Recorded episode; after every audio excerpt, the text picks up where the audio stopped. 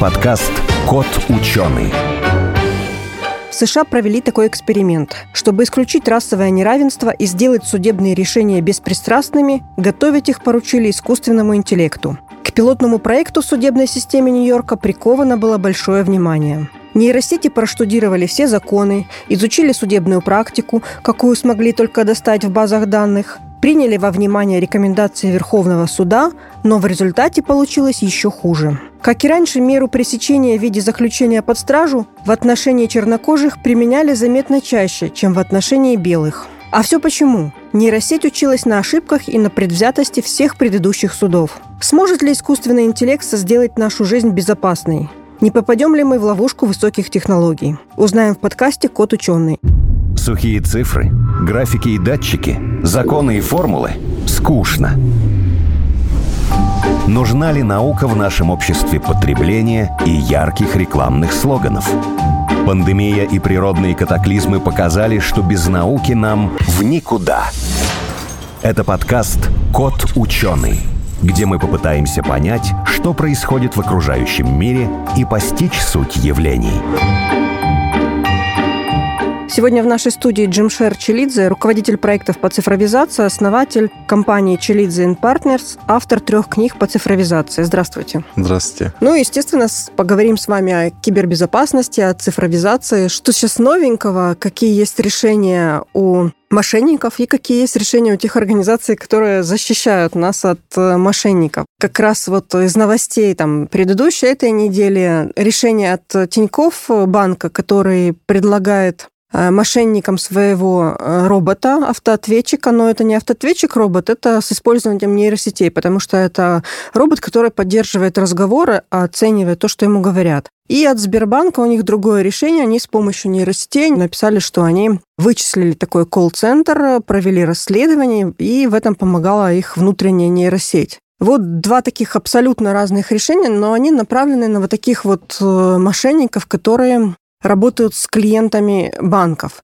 Мне вот, знаете, показалось, что это с нейросетями не очень связано. Это, скорее всего, такая услуга более просто техническая э, от банков, но, возможно, там где-то и присутствует от нейросетей какой-то задел. Что вы думаете? Здесь, конечно, э, задел от нейросетей присутствует. Тот же чат-бот «Защитник Олег», он же должен быть интеллектуальным, угу. он должен реагировать не просто на... Не просто запись скрипт. включили. Да, да, он должен быть живым. На самом деле в эту область сейчас идет очень много проектов. Вот я в этом году тоже познакомился с ребятами, они делают как раз таких голосовых роботов, и тоже э, их уже делают живыми. То есть, когда вам э, позвонит такой робот, вы не сразу отличите, что это ну, не человек.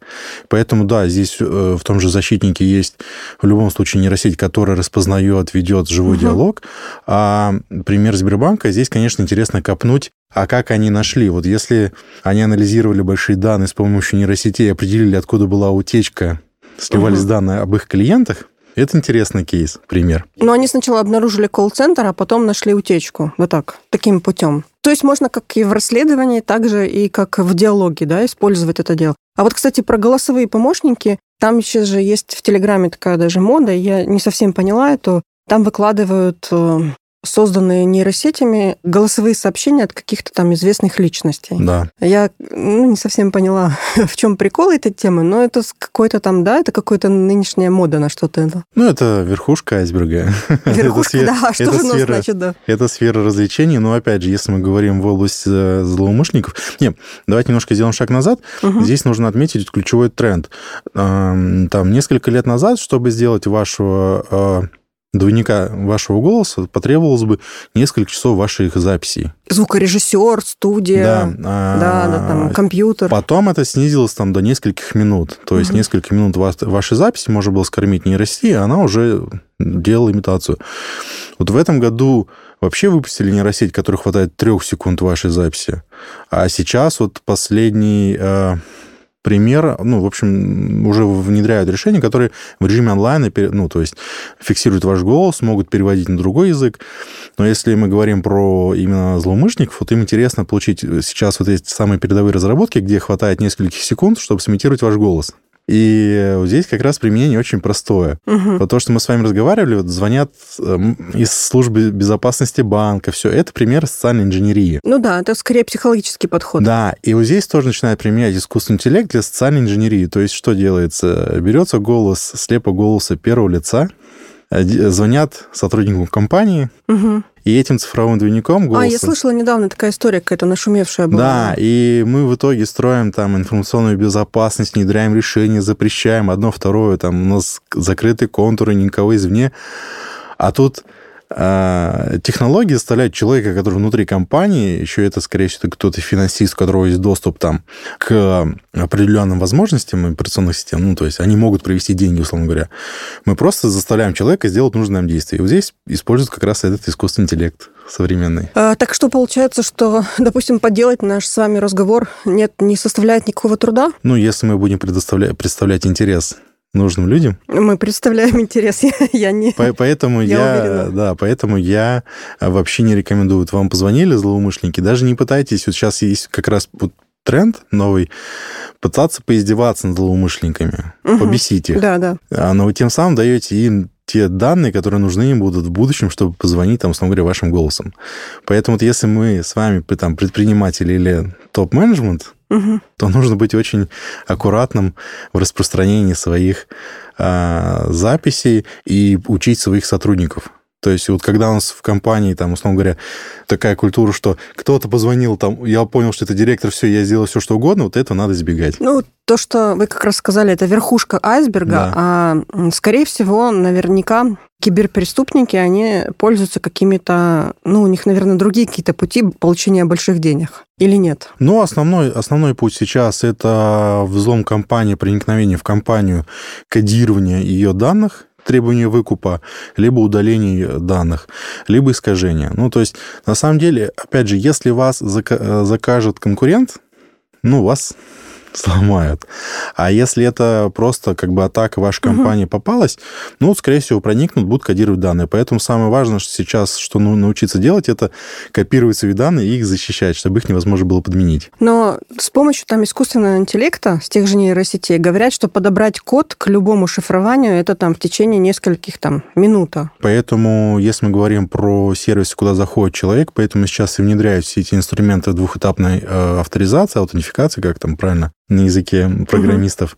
А, то есть, да, поэтому сейчас все пришли к тому, что ну, ты вводишь пароль, и тебе еще приходит код. А еще желательно, чтобы этот код сменялся. Мгм. Поэтому внедряются вот эти сложные инструменты нескольких этапов авторизации. Потому что взломать код, а учитывая, что сейчас утечек очень много, а мы же еще и привыкли один и тот же код использовать в разных приложениях и сайтах, я и сам этим иногда грешу. Вот, да, вроде знаешь, но сам гре- грешишь. Поэтому в, на моем примере ты сменил код, если ты его где-то используешь во многих сервисах, он утекает там через месяц, он уже все скомпрометирован. Поэтому вот эта двухэтапная авторизация я сам своей маме всем делаю вот этот А получается, что с одной стороны работают мошенники, используя технологии, используя искусственный интеллект. Мгм. Работают над тем, чтобы взломать как и компании, так и людей. С другой стороны, работают э, те, кто защищает данные. Кто в этом побеждает? Тот, кто больше заинтересован? Кто Ну, побеждает? пока побеждают злоумышленники. Злоумышленники, да? Потому что они более гибкие, они более... Они делают бизнес, Мгм. они на этом зарабатывают. А службы безопасности, к сожалению, у нас пока... Это очень хорошо показывает исследование там Positive э, Technologies, у них там ежегодно выходит Positive Research, большое исследование, А, и это, ну, соответственно, в том числе на основе их исследований подтверждается, что, к сожалению, большинство компаний у нас э, живут в парадигме еще от старой безопасности. Все запретим, все закроем, никого не впустим. А может вообще, ну и в баню эту цифровизацию просто отключить и пользоваться там лопатой и ручкой? Ну, э, если мы говорим Нет? с вами про коммерческий бизнес, то, мне кажется, любой сейчас коммерческий бизнес без цифровизации не конкурентно способен. Ну, то мы же сами под удар безопасности, если у нас есть. Поэтому, на самом деле, сейчас и продвигается новая парадигма безопасность 2.0, Мгм. где мы отталкиваемся от того, что не должно произойти в бизнесе, определить, какие бизнес-процессы могут к этому привести, какие люди участвуют, какие системы, какие критерии должны сложиться, чтобы это случилось. Угу. Поэтому сейчас идет выстраивание вот этой, а, ну, на самом деле, там у передовиков еще уже концепция 3.0 безопасности идет, да? У кого? Ну, у передовиков, кто в глубоко, то есть там... То, что же мы с вами видим, это позавчерашний день. Что, серьезно? Ну, а что продукты... самое новое, да? Не, ну вот сейчас идет развертывание, то есть силами теми же ребят из Positive Technologies, развертывание концепции информационной безопасности 2.0, которая вот отталкивается от, что не должно случиться, какие процессы, какие системы, какие критерии должны сложиться. То есть от, а, попытаться разгрузить информацию. Ну, то есть не делать танк, знаете, как в Вторую мировую войну, там, кто играет в танчики, знает, был там танк Маус, который был супер защищен, а в жизни не мог передвигаться. Вот, поэтому сейчас идут вот в эту ИБ пока 2.0. Но ребята, кто на передовом крае, они уже думают, там, а что будет 3.0, какой следующий этап?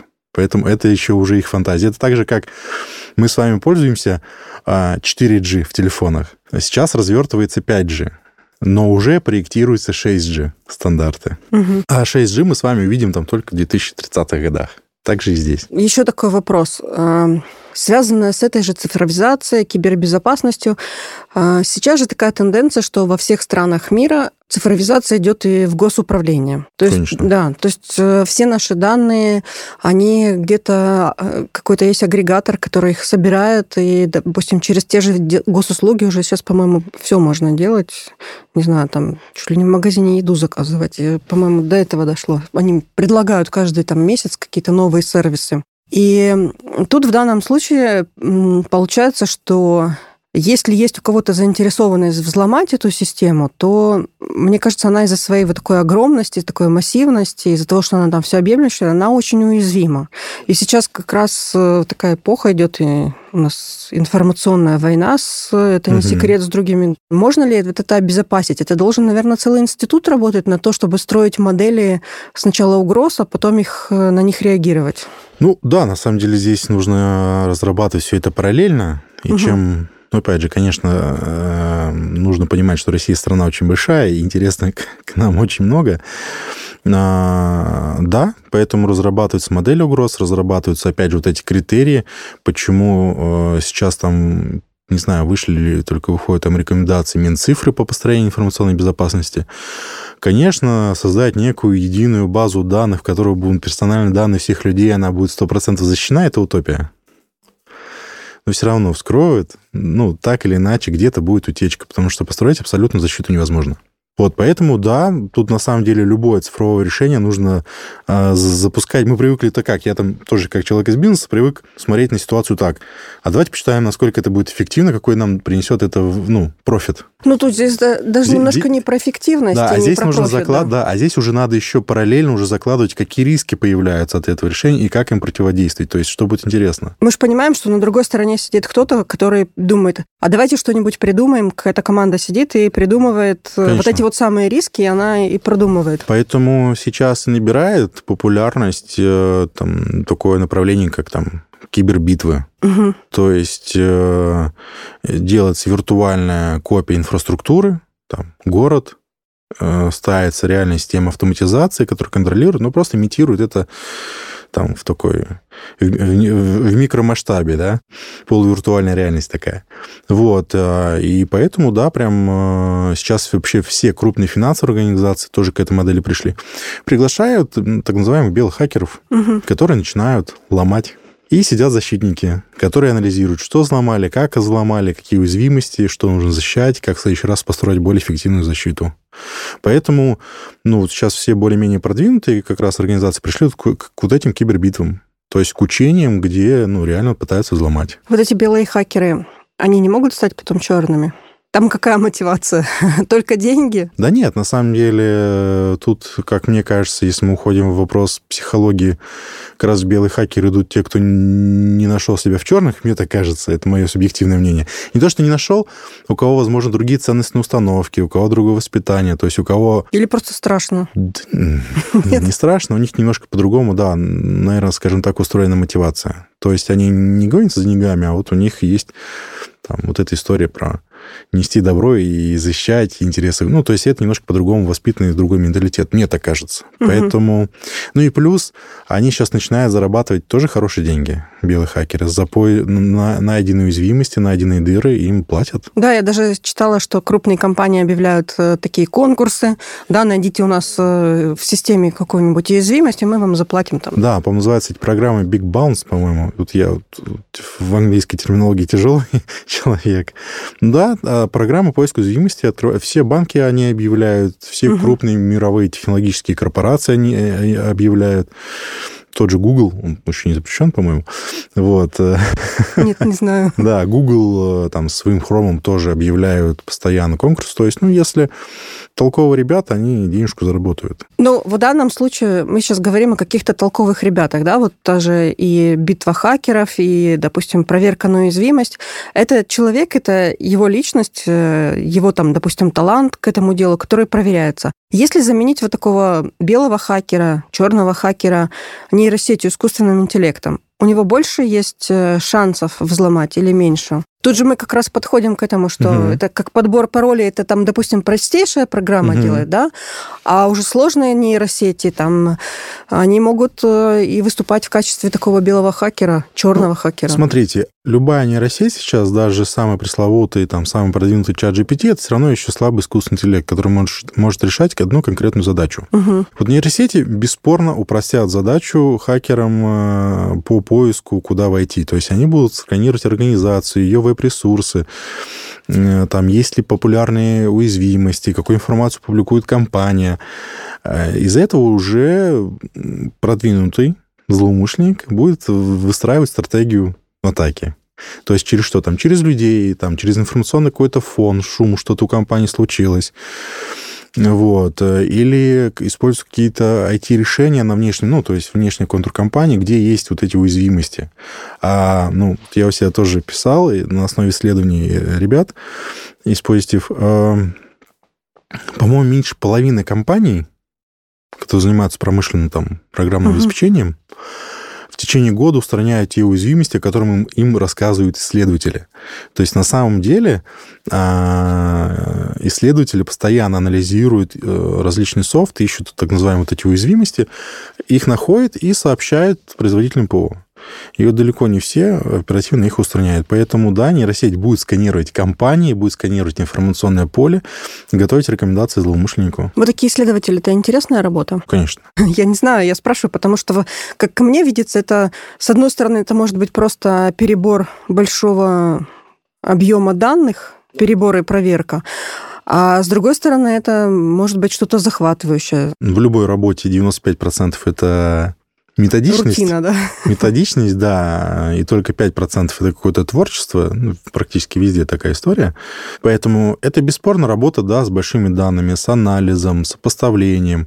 Ну и в том числе, да, это интересно посмотреть там на вопрос с другой стороны, то есть какие могут быть уязвимости, э, что разработчики. В программах мы уже рассказывали, как нейросети там применяются в медицине, допустим, да, э, в том же э, управлении какими-то большими данными. Мы смотрели, там угу. статистику изучают.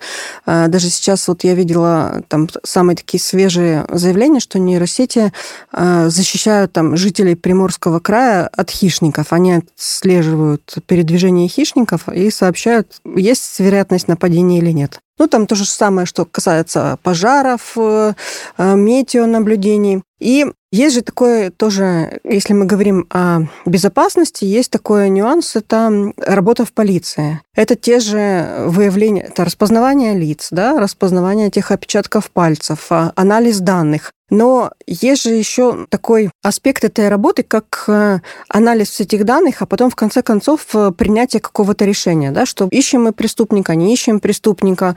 И была такая интересная статья, но она просто ничем не закончилась, что в Чикаго протестировали такую систему, которая предупреждает преступления. То есть оно, как в этом фильме с Томом Крузом, оно говорит, что... Да, да, да. Оно говорит, что, допустим, через пару дней в таком-то районе будет ограблен такой-то магазин. Оно предупреждает преступление. Если с такими простейшими э, действиями, как распознавание лиц, ну, там я все понимаю, как вообще может работать такая программа, которая предупреждает о том, что, возможно, что-то случится? Это ж не погода, это не пожары. Это самое сложное, поэтому на самом деле давайте вот немножко зайдем с другой стороны. Вот то, что вы сейчас э, обрисовали, это там системы поддержки принятия решений, там, угу. или цифровые советники еще называют, там, в английской аббревиатуре это DSS. Это вообще отдельный особый класс систем. И э, в это направление, ну, есть э, федеральный, по-моему, проект «Цифровая экономика», там подпроект, по-моему, там, или проект «Искусственный интеллект», и вот именно на эти э, IT-решения вот этого класса направлены основные инвестиции. Потому что на самом деле то, что есть сейчас у нас из искусственного интеллекта, это там, два из пяти направлений. Это генерация контента, распознавание образов. А основная польза, на самом деле, от искусственного интеллекта, действительно анализ там, данных без четких взаимосвязей, а, это прогнозирование принятия решений – и это как раз ну, тот клондайк, где лежат, скажем так, лежит главная польза от искусственного интеллекта. И вот на самом деле создать такую систему – это большой труд. Опять же, э, нужно определить, какие факторы нам нужны, какие показатели мы можем собирать. Нужно отдать э, искусственно, ну, нейросети данные, условно говоря. Ей же отдают данные, какая была обстановка, там, какие-то показатели там, в этом районе, и говорили, в какое, ну, что за преступление, в какое время случалось. Угу. На самом деле задача очень похожа на то, а, куда сейчас все пытаются прийти. Это так называемая предиктивная аналитика, то, что мы с вами обсуждаем. И к предиктивной аналитике все хотят прийти в производстве чтобы нейросеть говорила, вот, вот этот насос останови, и он, ну, обслужи, иначе он тебе сломается там через неделю, там через три дня, через месяц, как прогноз, да. Но чтобы эту нейросеть построить, нужно понять, а какие данные нам нужно собирать с этого насоса. То есть это должен быть все равно талантливый человек, который Конечно. должен пройти весь этот путь и... Он должен разложить эту модель, понять, из чего она должна На состоять. Да, он такие, должен да? ее разложить, а потом еще ты нужно нейросети сказать, а этот насос сломался тогда-то, тогда-то, тогда-то, с такими-то показателями. И вот это вот эти данные – это самый большой дефицит, без угу. которых обучение нейронных сетей невозможно. Поэтому и вот примеры там с полицией, условно говоря, они сделали на каком-то маленьком масштабе, простенькую модель, там, условно говоря, в ней было там 100 переменных. Простенькая, потому что в Чикаго и так постоянное преступление. Ну, там, да, может быть, были данные, еще что-то там, они смогли. А вот дальше масштабировать, это уже задача совершенно другого масштаба. То есть такого количества данных, которые были у Чикаго, возможно, и, и нету нигде. То есть, ну, вы придете с этой моделью, скажете, вот у меня нейронная модель. А на чем ее обучать, на каких данных? Угу. Если у вас хаос, ничего, ну, есть такой термин разметка, если они не размечены, ну, нейросеть скажет, хорошо, я тебе буду выдавать какую-то свою фантазию. И она никак не будет связана с реальностью, с теми реальными э, данными, которые есть в данной конкретной местности. Ну да, если нейросеть была обучена в Чикаго, мы ее пытаемся, снова говоря, привести в, Москве, в Москву, да, да, она, конечно, не заработает. Это не вам надо собирать да. данные в Москве, обучать ее на московских данных. Вот. И это самый большой вызов вообще во все, для всех систем, вот, систем поддержки принятия решения. А вот в эти системы идут... Это стратегические проекты любой сейчас крупной корпорации. Внутренняя вот эта система поддержки принятия решений. А если мы посмотрим там стратегию КАМАЗа, угу. вот они сейчас, по-моему, вот в начале 20-х годов э, развивают там бизнес-аналитику, и только потом смогут создавать систему поддержки принятия решений. То есть к этому надо осознанно идти не один год научиться собирать данные, структурировать, потому что нейросеть из коробки, любая модель, она бесполезна пока ты ее не обучишь. То есть это большие данные в, в сфере экономики. Когда мы говорим о принятии решения, это что имеется в виду? Допустим, какую модель выпускать, какую модель не выпускать, или, допустим, как поступить с там, размещением производства, каких людей набрать, каких уволить. Вот эти вот все факторы должны э, учитываться. Да, надо садиться и строить модель. То есть какие данные нам нужны, ну, то есть э, э, собрать все данные невозможно. Угу. Вот, надо сесть сначала, на самом деле, подумать и решить, а какую задачу мы планируем. Там вот у меня есть один проект тоже, э, то есть э, я там как руководитель проекта э, вижу там одни и те же проблемы, условно говоря. Я понимаю, откуда идет ноги, и вот я тоже сел, раскладывал модель, то есть разложил на определенные факторы, то есть из чего должно приниматься конечное решение там, о том, какой методологии реализовывать, какими инструментами, на что обратить внимание. И вот, да, ты раскладываешь, потом тебе нужно собрать данные, обучить, ну, то есть это такое. И в конце концов это выражается в чем? Это выражается какое-то там мобильное приложение у руководителя компании на телефоне, и он там себе утром встал, э, ткнул пальчиком, типа гороскопа, и так да? Можно, и так да? можно, да. И так можно, да. Да, если вы это все проработаете, если вы не будете спешить, угу. там, через там, 3-4 года, вы можете прийти к тому, что вы как директор с утра открываете, система уже собрала все оперативные данные, и она вам говорит, в компании происходит то-то, то-то, там, э, там, ну, условно говоря, понятно, ежедневно это не будет, это там раз в Ой, неделю, я себе, месяц. Я профантазировала. Э, такая программка на телефоне, да, я руководитель крупной компании, оно за день собирает все данные со всех участков со по всех, внутренней да, компьютерности, данные продаж, допустим, отзывов там на тех же в интернет-магазинах. Угу. Все вот это собирает, в том числе какие-то там тенденции, что делают конкуренты, все это собирает, и утром я просыпаюсь, смотрю, и оно мне говорит, вот знаете, а неплохо бы сегодня сделать э, там, не знаю, ребрендинг компании. Ну, очень упрощенно, очень, очень абстрагированно, да, это примерно так и будет работать, просто здесь будет уже работать не одна нейросеть, а целый набор нейросетей. Угу. Вот, э, и... Но это не такие уже сложные данные. Просто можно это сложно надо. как их интерпретировать. Ну, нужно действительно сложно проработать модель, какие данные нужны. Что я говорю, с большими данными есть такая очень опасная игра, да. Вроде большие данные нужны для поиска неочевидных взаимосвязей, но если мы начинаем собирать все подряд, то мы получаем болото, и в котором уже никто не разберется. То есть все Даже равно... там чат GPT-5 не разберется. Чат GPT-5, ну это, нет, это все равно продвинутое, но Все опять же говорят, же... что чат GPT-5, он все, там, это не просто голосовой помощник, не просто текстовой, это перевернет всю аналитику. Ну, посмотрим. Ну, во-первых, опять же, нет, даже чат GPT-4 это умная штука, но еще раз, это не, не тот сильный интеллект, в который, от, ну, которого все ждут.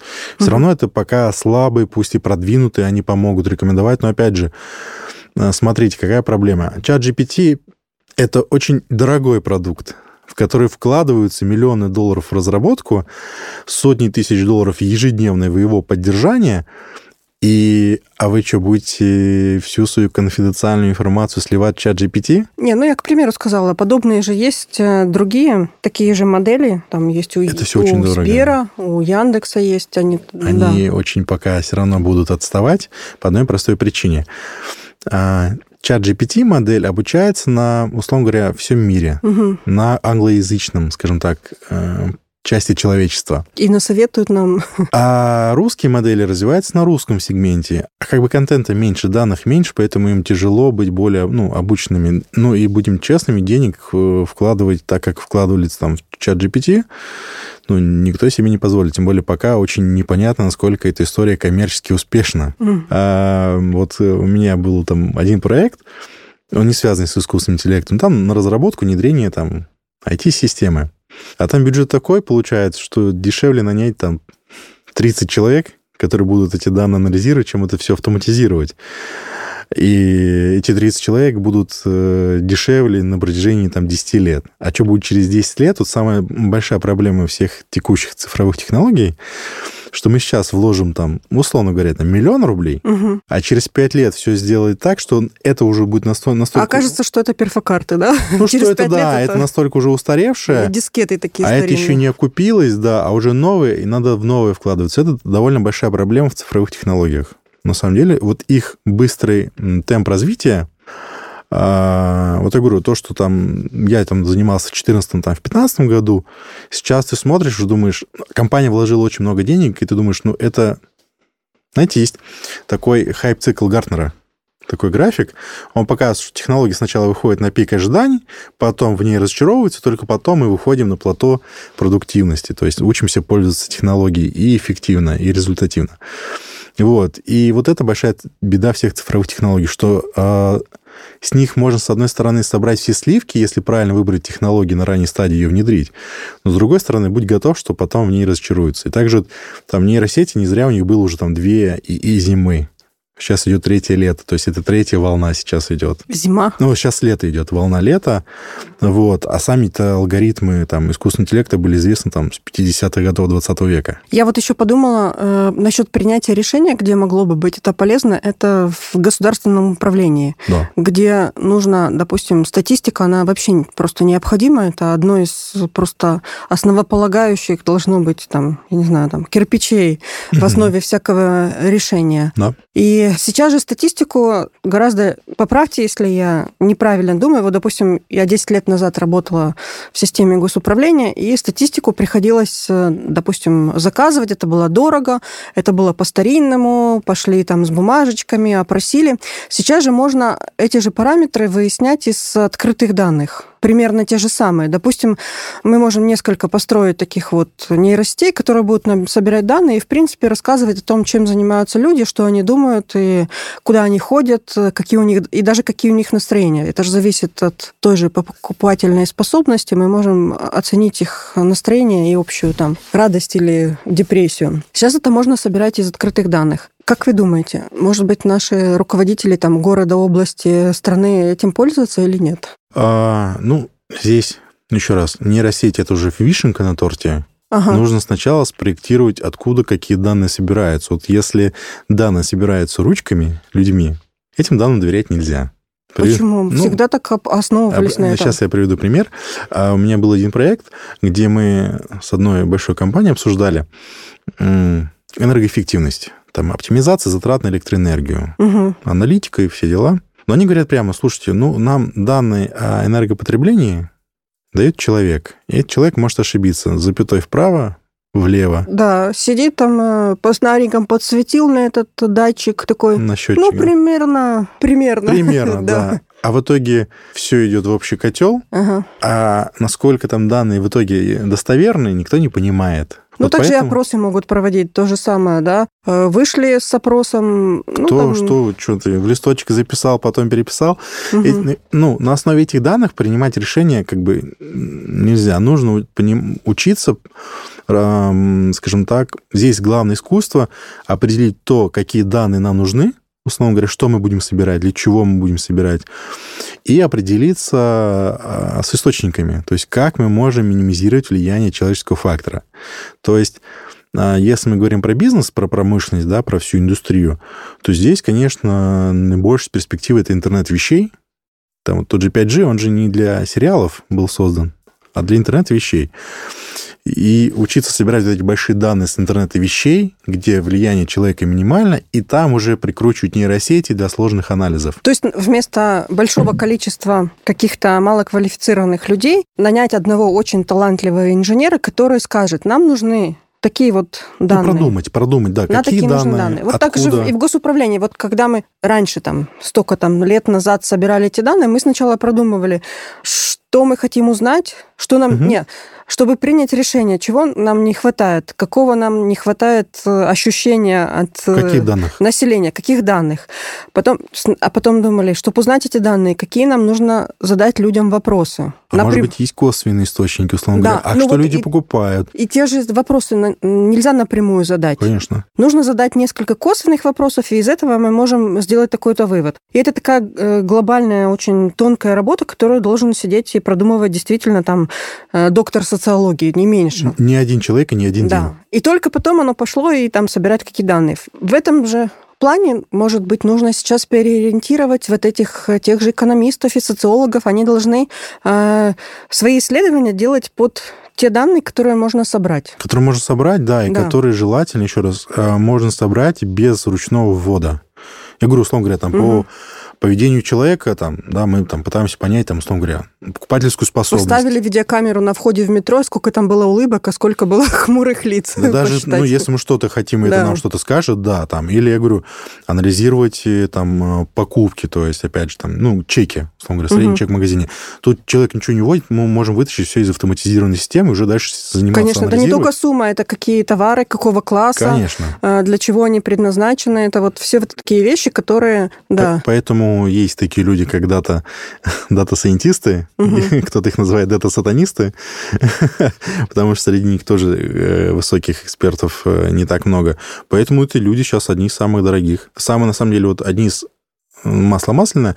Одни из самых э, дорогих специалистов это как раз дата-сайентисты, аналитики данных, и сейчас э, так называемые промпт-инженеры. А промпт-инженер это как раз который человек составляет вот эту вот Кото... цепочку, не, логическую цепочку, Промпт-инженер да? это тот, который умеет э, сейчас правильно писать запрос искусственному интеллекту, то есть который обладает экспертизой предметной, угу.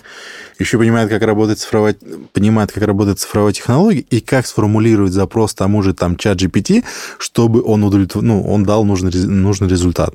Или там на примере, сейчас всем будет понятно, наверное, а, этих картинок там от Midjourney и тому подобное, да, то есть промпт-инженер пишет правильную формулировку запроса и вот дополнительные данные, что это должно быть, там, объектив такой-то, камера такой-то, фокусное расстояние такое-то, и тогда нейронная сеть понимает и дает хороший, хороший ответ. Мы так дома, кстати, соревновались с нейросетями, которые рисуют картинки, взрослые против детей. Э, взрослые победили. Мы давали сразу правильные умные запросы, а дети, несмотря на то, что они все время проводят, я не могла разобраться с кнопками, куда что писать, что где mm-hmm. получается, как там вставить. Вот это не могла разобраться. Дети могли разобраться, ну, взрослые дети, я имею в виду. Но, но, они не смог... но они не смогли сформулировать запрос, чтобы адекватно нарисовало. Да, и, кстати, это одна из больших проблем вообще всех текущих и не то что моделей, реализации решений. То есть вот почему я, например, очень скептично, с осторожностью отношусь там, к этим чат-ботам. Угу. Потому что, чтобы получить от него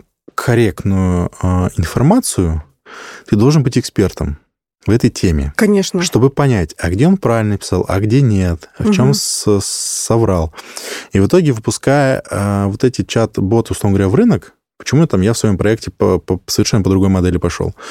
Ты отдаешь инструмент и говоришь человеку, здесь есть все ответы. Но какой вопрос задаст человек? Ты же не знаешь. А задав абстрактный вопрос, он получит абстрактный ответ. Поэтому лично вот я пошел к такой модели, что человеку нужно дать тестовые вопросы, человек прожмет нужные галочки, ответы, и это уйдет в систему. И система будет работать с вот этими четкими ответами, структурой и давать четкие так рекомендации. Так нечестно, это вы за человека, за клиента продумываете вопросы, облегчаете ему жизнь. Конечно. Да? А опять же, если я даю не эксперту инструмент, угу. то как он сможет задать правильный вопрос? Ну да. Он получит, значит, рекомендацию низкого качества.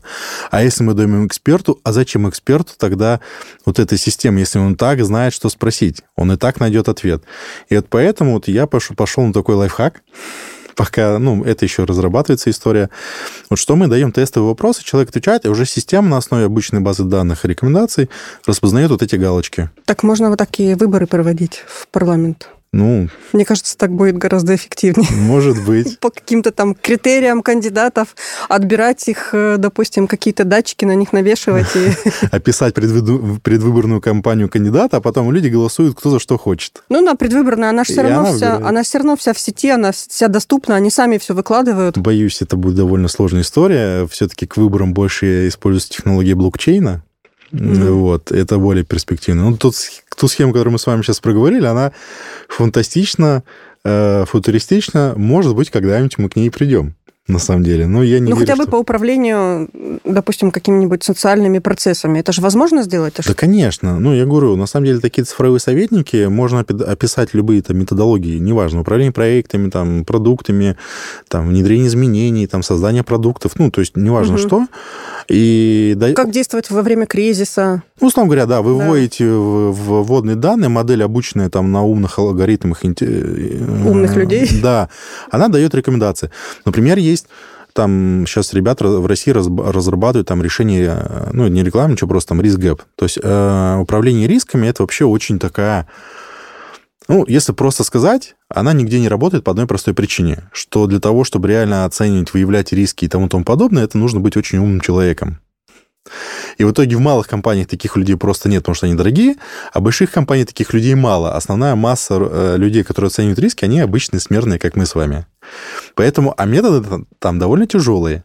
Вот поэтому в то же там управлении рисками приходят эти цифровые советники. Ты загоняешь проект, там его описываешь, и система анализирует, готовит по сложным алгоритмам тебе рекомендации. И таких советников, на самом деле, будет довольно много. Там на горизонте 5-10 лет я думаю, бизнесу будет намного проще жить, потому что будет там цифровой консультант там, по налогам, по проектам, там, по внедрению цифровых технологий, который будет подсказывать, что тебе нужно в зависимости от твоего бизнеса, какие технологии. Будет угу. тебе давать чек-лист, вот внедри это, сделай такие шаги. Я думаю, мы к этому придем лет через там, 5-10, таких советников будет много. Но все равно нам придется обучаться, э, общаться с этими советниками. Конечно. Каждому бизнесмену он хотя и облегчает, но на каком-то первом этапе нужно потратить время и настойчивость, чтобы обучиться э, взаимодействию с таким советником, с такой нейросетью, чтобы потом оно работало. Самое сложное будет э, понять эту историю, когда вот мы общаемся про искусственный интеллект, про рекомендации, всегда возникает один простой вопрос – а кто несет ответственность? Кто будет нести ответственность за рекомендации? И людям будет очень, исходя из нашей просто психологии, как мы устроены, будет очень трудно принять эту историю, что да, советник тебе дает совет, но конечное решение за тобой. Я сейчас приведу хороший пример там из медицины. Почему мы не уйдем от обычного врача? Даже не знаю. Ну, потому что первый фактор. А, в нашем организме огромное количество показателей делать полное сканирование всех показателей нашего организма, это будет всегда дорого. Во-вторых... Ну, вы знаете, я такой человек, что я бы, наверное, скорее доверилась искусственному интеллекту, чем врачу. Ну вот. да. Я сейчас дальше, да. да? А во-вторых, искусственный э, интеллект, нейросеть же не имеет полной истории о вашем здоровье, всех болезнях, которые вы перенесли. То есть... Ну, мы к этому идем. Ну, создать такого да. цифрового двойника, это, ну, может быть, там вот мой сын с этим уже сможет жить. Да. Вот я, и то, опять же, это мы живем в Москве. А в Москве уровень цифровизации очень высокий. Вот как только ввели вот эти медицинские паспорта в московскую эту систему здравоохранения, я вот э, только из чувства как бы этого, того, что я должна помогать ну, не знаю, с какого чувства, из гуманитарных каких-то побуждений, я вношу про себя в данные достаточно регулярно. Там, когда э, у меня там что происходит, прохожу осмотры, там, принимаю таблетки, я достаточно регулярно вношу данные для того, чтобы я понимаю, что мои данные помогут не только мне, а еще там, допустим, примерно такого возраста женщинам, э, еще там 50 могут помочь тем, что, то, что кто-то такие, как я, вносят данные. Здесь, да, мы попадем в другую ловушку, что те, у кого большие проблемы со здоровьем, их, скорее всего, не будут носить. И все равно еще будет определенный перекос в, обуч... в обучении, даже если мы потом возьмем... Ну, хотя бы мне это поможет. Ну, вот. Э, и, скорее всего, да, там уже наш, там, мой ребенок, может быть, не, ну, наверное, да, уже вот наши, наши дети, они как раз придут к тому, что их здоровье будет оцифровано, угу. их можно будет отдать нейросети, и уже, наверное, будут более сложные, ну, не наверное, точно будут более сложные модели, которые будут учитывать все твои заболевания, весь твой анамнез и твое текущее состояние, и смогут давать рекомендации. Но когда это будет? А еще я говорю, у нас же не только одна Москва, у нас вся Россия, и когда мы в масштабах всей России придем к такой, это как бы не ближний свет. Вот. А сейчас, да, нейронная сеть будет помогать врачу. Да, она будет... Помогать а... полицейскому, руководителю компании. Да. Ну, помогать. Помогать. На каких-то на этапах. Конечно, помогать. И конечное решение будет оставаться за человеком. Угу. То, что я говорю, вообще в цифровизации, вот если мы пообщаемся с опытными цифровизаторами, а, все примерно сойдутся на одном тезисе, что а, самое узкое место – это люди в цифровизации, и технологии там только 20%. Вот то же самое с информационной безопасностью. Мы с вами можем компанию в компанию внедрить самые передовые ИБ-разработки. Искусственный интеллект. Но узкое место будут люди. Ну, то есть вы, защ... вот, я говорю, вы защитились, но подделали голос директора, позвонили все, главному и... бухгалтеру, главный бухгалтер боится. И система сломалась. Да. И она отдала все команды, которые нужны. Угу. Потом кого искать? Ну, директ... Ой, финансового, там, условно говоря, директора, там, бухгалтера. А, ну, хорошо, а дальше А что? при чем тут, да, а, при чем тут нейросети, искусственный интеллект да, и все вот это вот вместе да, взятое? Да. Поэтому вообще вот цифровизация это очень такое... А, цифровизация, цифровая трансформация, автоматизация, это все а, скрывает очень большую ловушку. А, первая ловушка, да, что мы фокусируемся на технологиях. Вторая ловушка, что мы думаем, что нам не придется думать. Нам думать придется. Придется еще больше. И я даже более того скажу, я считаю, что именно вот это м, текущее развитие технологий станет тем триггером, тем волшебным пенделем, который заставит нас дальше эволюционировать. Потому что там 200 лет назад ты умел читать, уже хорошо. Да. да, умел писать, ты молодец. А в начале там, 20 века умел считать ну, арифметикой владел, ты уже молодец. А сейчас вы умеете делать сводные таблицы в Excel, искать взаимосвязи там или анализировать их, ну, это уже хороший просто базовый навык, который нужен любому современному человеку. Угу. То есть э, развитие технологий, опять же, не приведет к тому, что люди не нужны будут, но это приведет к тому, что будут нужны другие компетенции. Вот, поэтому вот я говорю, я большой скептик цифровых технологий, я не верю, что они нас полностью... Это вы говорите цифровизатор. Да. Э, они нас не избавят, не принесут там райские гущи, но просто они будут тем фактором, который заставит людей развиваться. Спасибо большое, было очень интересно. В нашей студии Джимшер Челидзе, опытный цифровизатор, основатель компании Челидзе Partners, автор трех книг по цифровизации. Спасибо большое. Спасибо вам. Кот ученый.